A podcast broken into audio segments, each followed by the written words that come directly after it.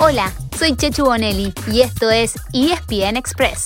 De lunes a viernes, a primera hora, te traigo las noticias más importantes del deporte argentino y mundial para que arranques el día muy bien informado.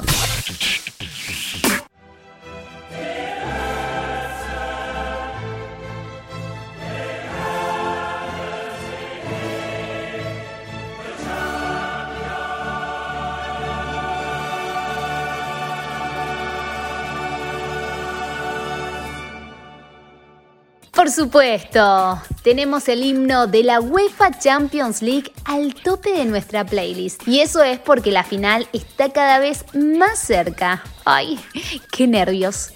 Ayer comenzó la ida de las semifinales con empate 1 a 1 entre el Real Madrid y el Chelsea. La visita se puso en ventaja con un hermoso gol de Pulisic, pero el gato Benzema igualó con un golazo en un partido que se jugó bajo un tremendo diluvio.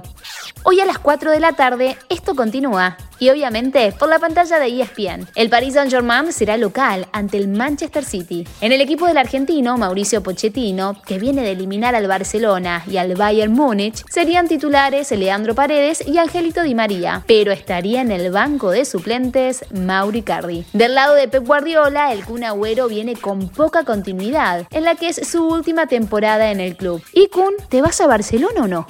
Mañana jueves, también a las 4 de la tarde y por la pantalla de ESPN, donde si no, será el turno de la Europa League, también con la ida de semifinales. En este torneo, las semis son entre Manchester United y Roma por un lado y Villarreal y Arsenal por el otro.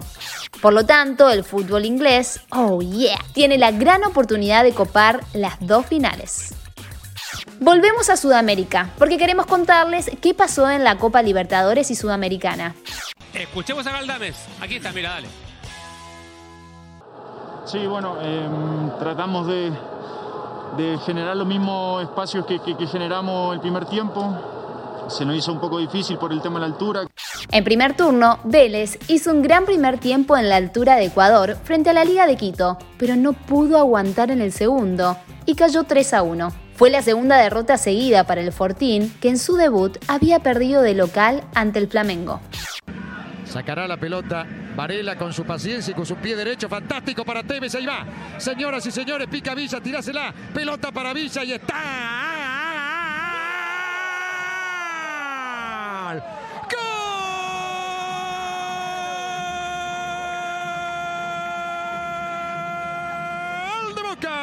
Y más tarde, Boca sumó su segunda victoria consecutiva, derrotando en la bombonera 2 a 0 al Santos brasileño. Pero esta noche sigue la acción con Defensa y Justicia y River. Los dos serán locales ante Universitario de Perú y el Junior de Colombia respectivamente. En River, una vez más, será baja Matías Suárez. ¿Qué nos queda para el jueves? Seguramente te estás preguntando. Acaba la respuesta. Racing será local ante otro equipo peruano. Estamos hablando del Sporting Cristal y Argentinos Juniors, el bicho de la paternal en Chile, frente a la Universidad Católica. Por la Sudamericana anoche jugó solamente un equipo argentino. Fue Arsenal, que de local empató con el Ceará de Brasil.